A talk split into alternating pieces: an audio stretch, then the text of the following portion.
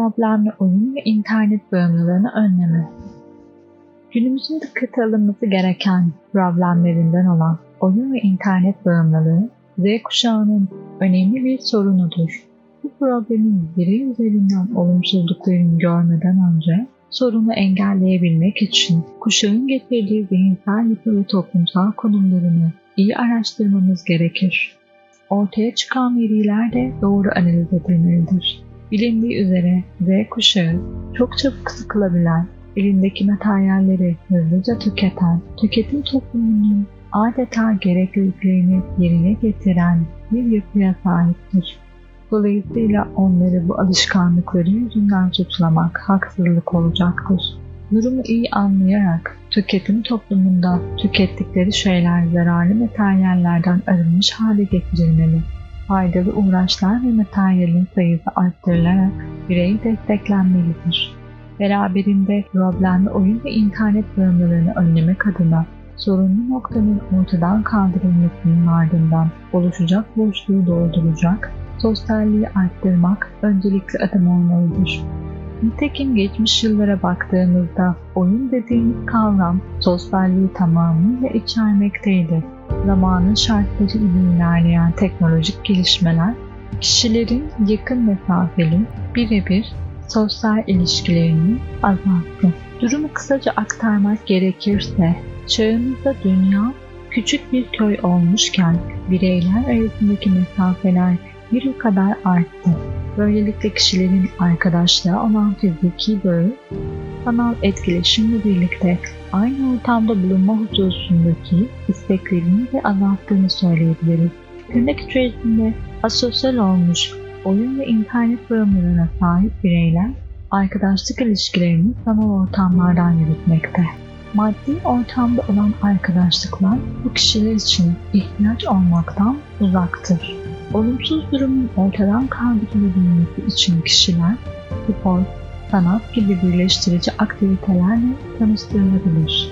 Bu birleştirici aktiviteler, kişilerin çok yoğun olarak kullandığı, bağımlı olduğu oyunlar ve internetin içine teşvik amacıyla dahil edilebilir. Beraberinde bu tarz bağımlılıkların aniden, kesin hareketlerle kesilmeyip zaman içerisinde alışkanlıklarını değiştirmek üzere kurulu bir yapıda gerçekleşmesi daha doğru olacaktır. Ek olarak, bilindiği üzere spor, sanat gibi aktiviteleri çocukluk yaşında başlatmak, çocuğun beden ve zihinsel gelişimine oldukça katkı sağlamaktadır. Bu doğrultuda gelişimini sağlamış, bahsedilen aktivitelerle uğraşmış bireyler genellikle daha sosyal, özgüvenli, dışa dönük ve hareket etmeyi seven bireyler olmuşlardır.